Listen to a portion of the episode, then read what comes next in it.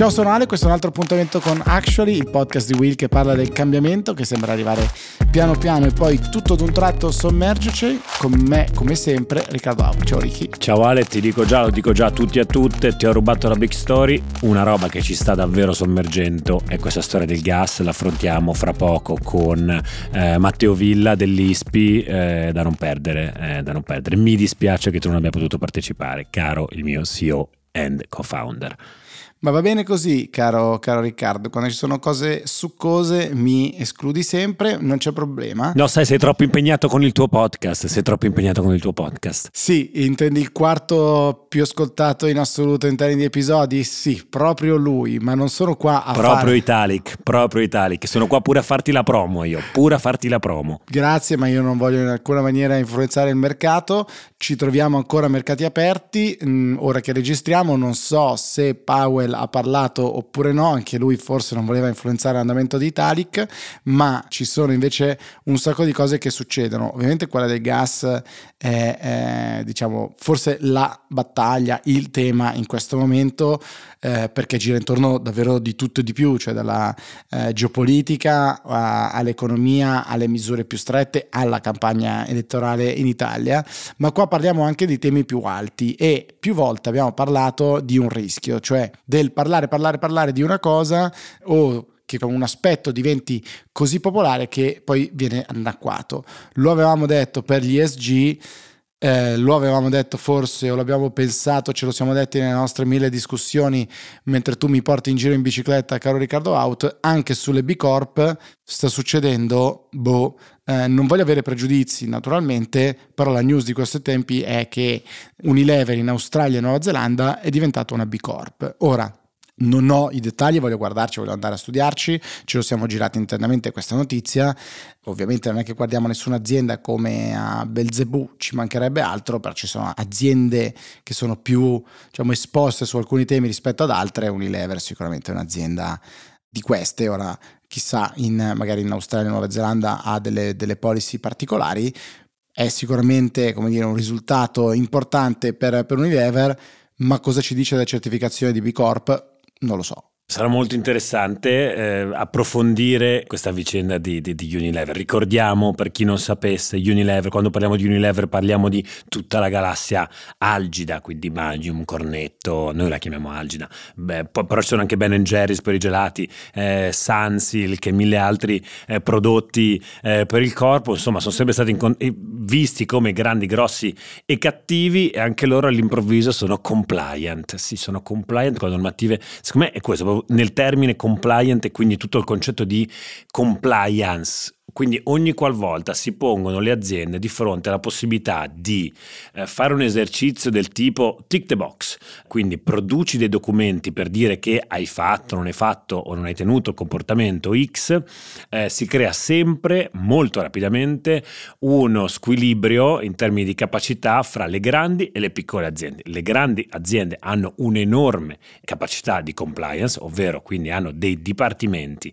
che si mettono lì, si mettono a fare tutto fatto il lavoro di carta, eh, aggiornare documentazione, perché fare B Corp, diventare B Corp è innanzitutto un enorme lavoro eh, burocratico ed eccoci che ci ritroviamo oh, di nuovo nella stessa situazione che denunciava Elon Musk con Exxon, Exxon quindi una delle più grandi e più inquinanti, mettiamola così, aziende al mondo che è messa molto bene in termini di ESG rating secondo PwC. Cosa vogliamo dire di questi? Beh, che insomma continuiamo a sbattere contro la stessa cosa. Io qui lo dico, qui lo nego, vedo sicuramente sempre più queste degenerazioni. Faccio un parallelismo folle bloccami prima che diventi una cosa grave, vedo un po' la stessa eh, farsa che ritrovo nel valore legale della laurea, no? Cioè legare la possibilità di alcune aziende di accedere ad, ad un determinato mondo, eh, lo vedo un po' come la che insomma che o, o è quel bollino oppure, oppure, non puoi accedervi. Ecco, è un modo per falsare in qualche modo il mercato. Le aziende verranno valutate da consumatori e investitori sulla base delle informazioni che queste sono in grado di rilasciare al mercato e sulla base della reputazione che sono in grado di costruirsi. Questo è come si è sempre fatto, ha avuto delle degenerazioni, ora vediamo che anche le certificazioni hanno delle degenerazioni. Io starei per ritornare a meccanismi eh, un po' più semplici, non dico di cancellare naturalmente questi sistemi di certificazione, però di ridurne perlomeno questa venerazione, eh, no? Eh, in qualche modo questa grande soggezione che una parte di mondo ne sta subendo, perché poi ci ritroviamo di nuovo dall'inizio, è greenwashing, eh? non ci fidiamo più di nuovo di nessuno. E no, dobbiamo essere un po' più responsabili noi. Capisco, mi piace anche la foga con la quale sei riuscito a unire Musk e l'altro tuo mantra, cioè quello della compliance e dei burocrati interni alle aziende che più ricche sono, più riesco a pagarne. Devo dire che io vedo la necessità di creare, mh, diciamo, un set di regole per le quali io possa certificarti vedo nel momento in cui lo definisci anche la sua potenziale degenerazione. Quindi, come dire, non, non trovo un'alternativa positiva per dirti ho in mente un metodo alternativo. Credo nel valore di una certificazione fino a che rimane molto complessa, molto difficile o rigorosa quantomeno. Questo non vuol dire che la certificazione B Corp non lo sia o che Unilever non se la sia meritata, non, non ho le informazioni per farlo e, e sicuramente lo, lo approfondiremo, però se da una parte capisco la tua posizione, dall'altra capisco anche che bisogna riporre la fiducia verso un ente che eh, certifica per me o mi aiuta a setacciare, se no ogni volta prima di andare a comprare un gelato, una scatola di piselli o una maglietta, devo fare una ricerca su Google di qualche giornata per capire se effettivamente quell'azienda è eh, come dire, responsabile oppure no, e credo che non sarebbe facile. Ma dopo aver citato Elon Musk, che si è pure comprato un whistleblower eh, dentro Twitter che gli ha detto che c'erano dei data breach, ti vedo dalla webcam annuire felice per il tuo amico Elon Musk, ti dico chiudiamola qua prima che fai la ringa a favore di Elonio e eh, invece godiamoci la tua chiacchierata con Matteo Villa sul tema del gas che è sicuramente più attuale e interessante. Gingolino.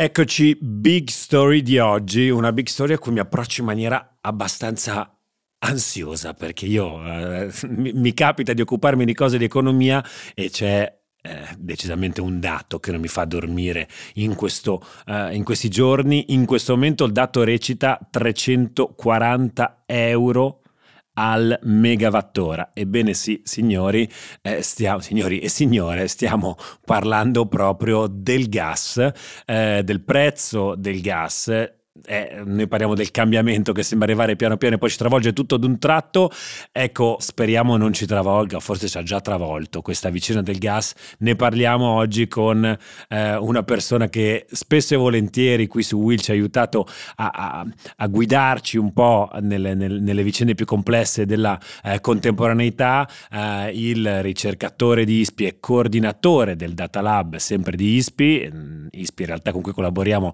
sempre di più e sempre più volentieri volentieri. Matteo Villa, come stai Matteo? Bene, bene, almeno per adesso sto ancora bene. Grazie. Ciao. Per adesso ancora bene. Perché per adesso c'è, faccio una domanda di rito, c'è da preoccuparsi con questi dati del gas e questo mercato del gas di fronte a noi? Eh, per forza c'è da preoccuparsi, devo dire che siamo preoccupati ormai quasi da un anno e ha ragione, no? Perché con questi prezzi da un lato salgono le bollette per tutti e il fatto che salgano le bollette per tutti significa che eh, se guardiamo a noi umili consumatori, eh, quando andiamo a casa e accendiamo fornelli o, o anche soltanto utilizziamo una lampadina, eh, perché eh, ricordiamocelo, per esempio in Italia il 40% dell'energia elettrica è prodotta col gas, significa che spendiamo ormai più del doppio rispetto all'anno scorso per prezzi di materia prima che, come hai detto tu, 340 euro al megawattora, per contestualizzarli, sono 15 volte quasi, 14-15 volte più alte rispetto al normale. Per fortuna la nostra bolletta non è che diventa 15 volte più alta, perché sennò saremmo morti.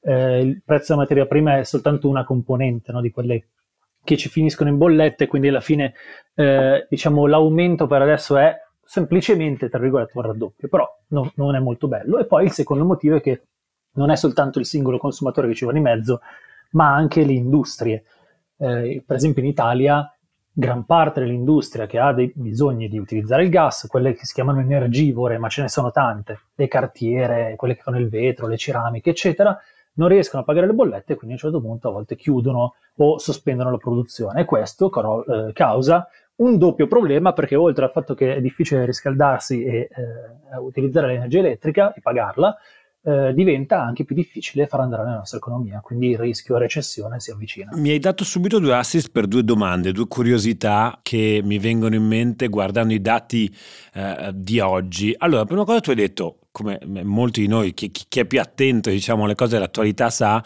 è un anno che parliamo di eh, questa vicenda. La guerra in Ucraina scoppiava sei mesi fa, quindi è un problema che arriva da un po' più lontano. Sì. E questa è la prima domanda che ti farei, quindi le, le tensioni sul mercato energetico, anche quali, quali sono, e quello del gas, da, da, dove nascono, perché non sono solo ed unicamente legate al, al fenomeno russo, oggi poi principalmente sicuramente sì. La seconda cosa è chi e come determina il prezzo del gas. Secondo me questo qua è un tema, eh, è, un, è, un, elemento, è un concetto da avere ben chiaro eh, in testa. Cioè, quando parliamo di petrolio, spesso e volentieri guardiamo no, eh, a, al comportamento dell'OPEC, quindi è un mercato in cui c'è un cartello eh, predominante a livello globale che aumenta e diminuisce la produzione e le estrazioni di materia prima. E ti chiederei quindi in questa seconda domanda chi e come determina il valore del gas gas sul mercato? Allora, cerco di stare in pochi minuti e sono due domande bellissime. La prima, quella del fatto che è un po' di tempo che ne parliamo, è verissimo. L'anno scorso, come tante cose, vedevamo prezzi che aumentavano dappertutto. Ci ricordiamo, insomma, noi che osservavamo i mercati, ci ricordiamo che l'inflazione non è un fenomeno di oggi, ma era ripartita con la ripresa post-Covid e questo è eh, un po' quello che raccontavamo tutti l'anno scorso, la ripresa economica, ma anche i grandi imbottigliamenti, no? quei colli di bottiglia globali si, che si sono andati a formare perché non ci aspettavamo così tanta ripresa così rapida dopo la pandemia e quindi a un certo punto tutti avevano, soprattutto le industrie, avevano fatto, eliminato le loro scorte e a un certo punto c'è stato quel collo di bottiglia in cui non c'erano più scorte, dovevamo andarle a ricostituire i componenti li volevano tutti, era difficile procurarseli e quindi tutte le industrie si fermavano. Allo stesso modo è successo un po' con la domanda dell'energia che è ripresa a ripartire. E poi, e poi l'anno scorso, sempre in questo periodo, c'era anche un secondo problema molto europeo, e cioè la produzione di rinnovabili, no? quindi quell'altra componente che serve per fare l'energia elettrica, era molto bassa. C'era stato un problema con l'eolico in Germania, non sto a spiegarvelo bene, ma in ogni caso era molto bassa e quindi avevamo usato tanto gas e quindi saliva il prezzo. Allo stesso tempo il racconto che dobbiamo fare è un po' più complesso perché già da luglio dell'anno scorso qualcuno, cioè Gazprom, la società russa che vende il gas all'Europa, aveva iniziato a ridurre le forniture. In pochi se ne sono accorti perché sembravano diciamo dei, delle questioni più di commercio, no? di trading, cioè eh, sembrava quasi che noi europei ne volessimo un po' di meno, perché stava salendo il prezzo e quindi stavamo un po' ritardando gli acquisti, era ancora luglio, era ancora agosto, ritardando gli acquisti dicendo vabbè a settembre-ottobre la Russia continuerà, riprenderà a mandarci tanto gas e scenderà il prezzo e lo compreremo allora. Invece non è andata così perché piano piano, mese per mese, il prezzo è iniziato a salire, la Russia ha iniziato a chiudere i rubinetti e quindi il prezzo è salito ancora di più. Siamo arrivati a ottobre-novembre dell'anno scorso che eravamo già saliti dal normale 15-20 euro megawattora a 100, quindi sostanzialmente era quintuplicato il prezzo. E lì ovviamente era una questione del fatto che ci arrivava sempre meno gas dalla Russia, già allora, prima dell'invasione. Quindi c'erano sia dinamiche di, diciamo, economiche di ripresa, sia c'era, c'era messo lo zampino Gazprom che eh, opportunamente faceva pressione nel modo migliore in Europa dicendo ragazzi se voi iniziate a fare qualcosa vi ricorderete che già a novembre-dicembre arrivavano le minacce, diciamo, di tanti uomini, soldati russi al confine dell'Ucraina. Se voi iniziate a fare qualcosa rispetto all'Ucraina, allora noi possiamo chiudere e siete fregati anche voi. Insomma, andiamo, andiamo allo scontro frontale. Così è stato. Quindi succedeva già così l'anno scorso. Perché il prezzo saliva? Perché alla fine, ecco, secondo me, questo è forse il punto più importante da tenere a mente nel nostro dibattito di oggi. Eh, possiamo parlare tanto di diversificazione, il fatto che non l'abbiamo fatto negli anni scorsi, ma il motivo per cui noi non ci siamo svincolati dalla Russia è che è veramente conveniente comprare il suo gas. Per darvi un'idea di quanto fosse conveniente, alla fine la quota di mercato mondiale dell'OPEC sul petrolio è più o meno il 33-35%, cioè un terzo del mercato lo gestiscono quei, quella ventina di membri dell'OPEC, okay, di quel cartello lì. Ecco, la Russia da sola nel mercato del gas europeo deteneva il 40-45% dell'offerta, cioè da sola è un OPEC, mettiamola così. E non perché ci piacesse, perché ci fossero dei legami politici, no, semplicemente perché ha le riserve più grandi di gas del pianeta ed è vicino a noi. E quindi è molto semplice andarselo a comprare il gas. Domanda e offerta costava poco. E quindi giustamente, giustamente all'interno di quel mercato la scelta razionale che i nostri paesi hanno fatto e potevano fare è quella di guardare al vicino russo. Lasciami aggiungere una cosa importantissima, anche perché noi consumatori per primi, quando ci venivano offerte ipotesi di, di diversificazione, le abbiamo sempre respinte. Vi ricorderete ancora la, insomma, il fenomeno dei not up, quel gasdotto che adesso ci porta il gas dall'Azerbaigian e che se non ci fosse ci metterebbe in un deficit energetico veramente forte eh, in questo momento. Quindi insomma proprio quel gasdotto che sta, è, ha visto la sua realizzazione dopo anni e anni di polemiche e intralci e che è entrato in funzione proprio all'inizio del 2021, adesso ci sta un po' salvando il deretano. Quindi ricordiamoci che anche noi non volevamo, da un lato per motivi ambientali, da un lato anche per motivi di maggior spesa, ok? Non volevamo le alternative e quindi nei rigassificatori. Certo, la tesi, la tesi di eh, tutta una parte eh, importante dell'opinione pubblica è anche quella che dice no, momento, l'alternativa non è andarla a prendere in eh, eh Uzbekistan, eh, l'alternativa è cambiare fonti diciamo, di, di approvvigionamento eh, energetico. Non, dovremmo, non avremmo dovuto puntare così tanto sul gas, invece avremmo dovuto fare altro tesi, insomma, eh, no, quello ha senso, col senno del senso, poi. Eh, bisogna sempre ricordarci che le rinnovabili in Italia hanno seguito un iter molto complesso e molto polemico anche lì. Ricordiamoci tantissimo quando noi stessi consumatori ci lamentavamo dei troppi sussidi alle rinnovabili che aveva permesso alle mafie di guadagnarci al sud, eccetera. Cioè, insomma, c'è stato t- tutto quel fenomeno nostro italiano di rincorsa al rinnovabile e poi dopo di frenata e uscita dal, insomma, dal, rinnovabile quando eravamo già un po' arrivati a quegli obiettivi del 2020 che ci venivano imposti dalle, dalla Commissione europea. Tanto per darvi un'idea, noi nel 2016 eravamo già arrivati agli obiettivi del 2020, cioè avevamo corso molto più di quello che pensavamo.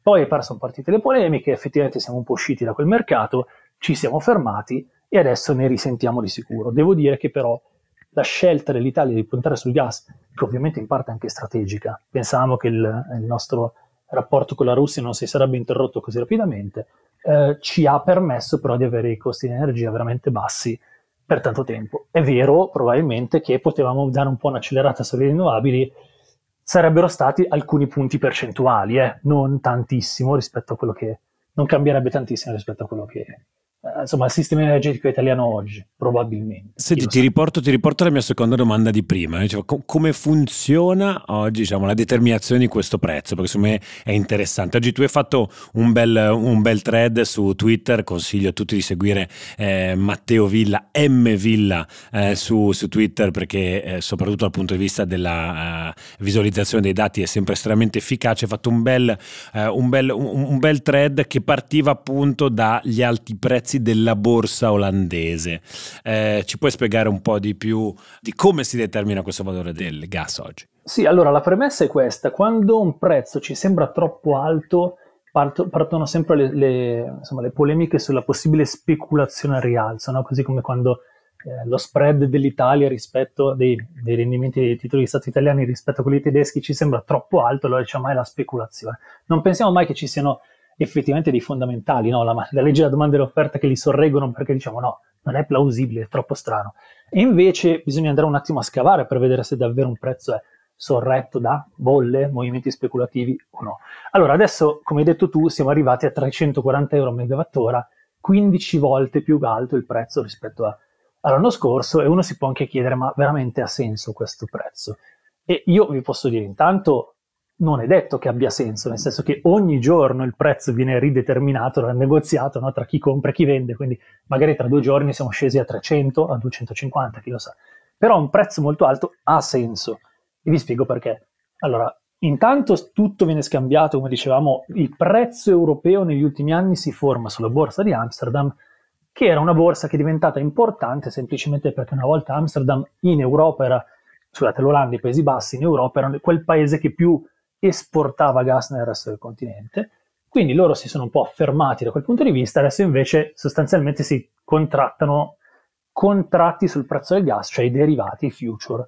Per farla semplice, si fanno scommesse su quello che sarà il prezzo tra un mese, tra due mesi, eccetera. Ovviamente la parte che fa una scommessa sul prezzo alto avrà anche una controparte che fa la scommessa sul, sul, sul prezzo basso, altrimenti un contratto non si chiude. Quindi ricordatevi sempre, se c'è speculazione c'è anche qualcun altro che sta scommettendo al contrario oppure accetta la scommessa. E semplicemente un mercato come un altro, una borsa come un'altra, lì si forma il prezzo, noi negli ultimi anni abbiamo deciso di legarci a quel mercato lì per cercare di insomma, indirizzare un po' tutti i nostri eh, ehm, diciamo, supplier, quelli che ci offrono il gas, verso un prezzo che fosse di mercato. E in effetti ci è anche andata bene, perché al TTF di Amsterdam, quindi alla borsa, il prezzo che si formava è molto spesso stato più basso rispetto ai contratti che invece noi, per esempio l'ENI, facciamo finta, l'ENI che fa un contratto di importazione dalla Russia, ai prezzi che riusciva a prendersi l'ENI quando faceva un contratto di importazione dalla Russia vent'anni fa. Per esempio, eh, poteva succedere che l'ENI chiedesse, insomma, offrisse 40 euro a megawattora e invece al TTF c'era scritto 20. A quel punto Eni aveva la possibilità di andare a rinegoziare a ribasso. Quindi lo stesso mercato che ci ha dato la possibilità di rinegoziare a ribasso, adesso invece consente ai fornitori di dire, eh ragazzi, qui sono 350 euro a megawattora, bisogna salire con i prezzi. Quindi così si forma il, il prezzo. aggiungo una cosa importantissima. In molti dicono, eh ma non è possibile che il prezzo europeo sia così alto, se vado a vedere il prezzo del gas negli Stati Uniti è molto più basso, sta salendo ma è molto più basso. Purtroppo dobbiamo ricordarci che i mercati mondiali di gas sono ancora molto regionalizzati. È vero che c'è il GNL, quindi il gas naturale liquefatto che può partire dagli Stati Uniti e arrivare in Europa, partire C- dall'Australia arrivare in Europa, o dal Qatar e arrivare in Europa, però ancora, diciamo, sono ancora contratti lontani dal diventare eh, insomma, eh, utili nel breve periodo. Noi abbiamo avuto uno shock fortissimo, che è quello di la Russia ci chiude tutto in sei mesi, quasi tutto in sei mesi, e dall'altra parte dobbiamo quindi andarci a cercare quel gas naturale liquefatto, il GNL, su tutto il mercato mondiale. E lo shock della Russia equivale sostanzialmente a sottrarre dal mercato il 15% di tutta l'offerta mondiale eh, venduta, togliendo da, insomma, non considerando le Americhe, che appunto abbiamo detto sono un mercato regionale a parte. Provate a immaginarvi uno shock del genere, per darvi un'idea, eh, lo shock petrolifero degli anni 70, eh, causato dall'OPEC nel 73, aveva tolto dal, dal, mercato mondiale solo il 7% dell'offerta, quindi la metà. Quindi insomma lo shock per l'Europa è fortissimo, l'Europa deve andare a cercare quel gas che manca da altre parti e quindi cosa fa? Lo può rubare soltanto ad altri paesi, quindi insomma l'abbiamo tra virgolette rubato eh? alla Cina, al Giappone, eh, in parte agli stessi Stati Uniti, e un po' alla volta siamo riusciti a prendere quel, quei cargo che non andavano di GNL, che non andavano in Giappone, non andavano in Cina, o quel gas che non restava negli Stati Uniti e a portarli in Europa. Però ovviamente tutto questo ha un prezzo molto forte, perché significa competere con la domanda statunitense, con la domanda asiatica, e noi purtroppo insomma, ci rimaniamo sotto. E devo dire che quel prezzo, 330 euro a megawattora, è abbastanza vicino al prezzo che i paesi asiatici pagano in questo momento per il GNL. Quindi, insomma, non è una cosa fuori dal mondo. Gli asiatici pagano più o meno lo stesso prezzo nostro, tanto che alcuni paesi, come sappiamo, rischiano il fallimento proprio perché non possono permettersi gas. Questo è, è, estremamente interessante, naturalmente non, non porta ottimismo, no? se io quando cerco ottimismo su questa vicenda dell'energia eh, mi vado sempre un po' ad ascoltare eh, il ministro Cingolani che abbiamo intervistato recentemente proprio qui eh, con Will e, e ci dice, abbiamo fatto un lavoro incredibile, eh, siamo riusciti a portare il livello degli stoccaggi di gas in Italia all'80%, quindi ad un livello abbondantemente, così dico, diciamo, eh, sufficiente per far fronte a quella che potrebbe essere la domanda di breve periodo, però tu mi dici, ok, diciamo pure che siamo arrivati a quel livello lì, ma che costo? Cioè qua c'è un tema, c'è un tema di domanda e offerta, quindi c'è eh, all'improvviso una mancanza sul mercato tale di prodotto da far impennare eh, i valori, quindi magari noi ora direttamente credo, ma pronto ad essere smentito da te, non siamo, adesso proviamo a, a spostare lo sguardo all'autunno-inverno, non siamo a rischio di mancanza di prodotto, ma comunque a rischio di questo eh, diciamo shock economico dato dal prezzo della materia prima. Sì, hai detto benissimo. Allora, tanto per darti un'idea del perché non siamo a rischio, però questo è importante. Allora, noi abbiamo per adesso riempito gli stoccati all'80%, siamo comunque sotto diciamo, la media che raggiungevamo gli anni scorsi a fine agosto, di solito era attorno al 90%, però a quel 90% di riempimento degli stoccaggi possiamo arrivarci al primo ottobre, eh? ormai è lì lì, è abbastanza realistico in un mese. Eh, 90% di riempimento degli stoccaggi, però dobbiamo ricordarci, e scusate se continuo a dire percentuali, ma in questo caso è importante, se anche fossero il 100% di riempimento, tutti gli stoccaggi italiani valgono più o meno un quarto della nostra domanda, ok? Un quarto della nostra domanda annuale, cioè diciamo un po' più della metà, un po', scusate, no, un po' meno della metà della domanda invernale. Possiamo scrivere, Matteo, una cosa importante, possiamo spiegare Vai. cosa sono gli stoccaggi? Cioè di che cosa si parla quando si parla di stoccaggi? Perché non è una cosa così sì. immediata. Allora, sono dei sostanzialmente giacimenti vuoti nel terreno, no? anche l'Italia traeva gas, ai tempi ne produceva anche tanto, eh, che noi ripompiamo dentro, ci rimettiamo dentro il gas perché ci servono e sono fondamentali per gestire le variazioni di domanda stagionali del gas. A differenza del petrolio che ha una domanda abbastanza, anche lui un pochino stagionale, però abbastanza eh, simile nel corso dell'anno, il gas invece varia tantissimo perché ovviamente ci serve per riscaldarci d'inverno. Quindi se andate a vedere la domanda di gas è proprio un'onda no? che sale e scende, scende durante l'estate, risale durante l'inverno e se non ci fossero gli stoccaggi non riusciremmo mai a coprire i giorni di maggiore domanda invernali. Cioè noi viviamo nel nostro sistema energetico attuale solo grazie agli stoccaggi eh, all'esistenza degli stoccaggi superiamo l'inverno perché riusciamo a quel punto a far fronte ai picchi di domanda. Eh, è un sistema che funziona tranquillamente, ci ha sempre permesso di arrivare a fine inverno con gli stoccaggi stessi ancora relativamente pieni, al 20-30%, eh, e che appunto ci permette di essere tranquilli anche a fronte di un inverno rigido. Quindi possiamo estrarre nel nostro terreno quello che abbiamo messo dentro durante l'estate. Anche per questo no, c'era qualcuno che diceva, ah, vabbè, durante l'estate chi se ne frega, i prezzi non saliranno perché tanto non ci servono a nulla. Invece non è vero. Ovviamente d'estate la domanda europea rest- di gas resta molto alta perché stiamo riempiendo gli stoccaggi in preparazione d'inverno. Purtroppo questo sistema che funziona molto bene significa che quindi la domanda resta quasi uguale durante tutto l'anno, significa che appunto non sono assurdi questi prezzi ad agosto perché stiamo importando tanto proprio per riempire gli stoccaggi. Cosa dobbiamo aspettarci? Cosa dobbiamo aspettarci? Portaci a dicembre e, e cosa, come la vedi? Allora, dipende tutto da quanto la Russia decide di chiudere ancora. Devo dire, secondo me non chiuderanno ancora. Questa, la premessa è che alla Russia questa situazione va benissimo mette sotto pressione i governi europei, quindi darci circa il, quel 20-30% di gas rispetto a quello che ci dava prima. Quindi ce ne dà un quinto, un quarto rispetto a quello che ci dava prima. Loro sono felici perché con quei, con quei pochi volumi ci mettono sotto pressione, ma con questo alto prezzo ci fanno un sacco di soldi. Quindi i soldi che stanno entrando in, in Russia grazie al, eh, ai prezzi così stratosferici sono al momento il doppio dei soldi che facevano l'anno scorso ogni settimana, mettiamolo così, eh, malgrado ci diano un quarto dei volumi.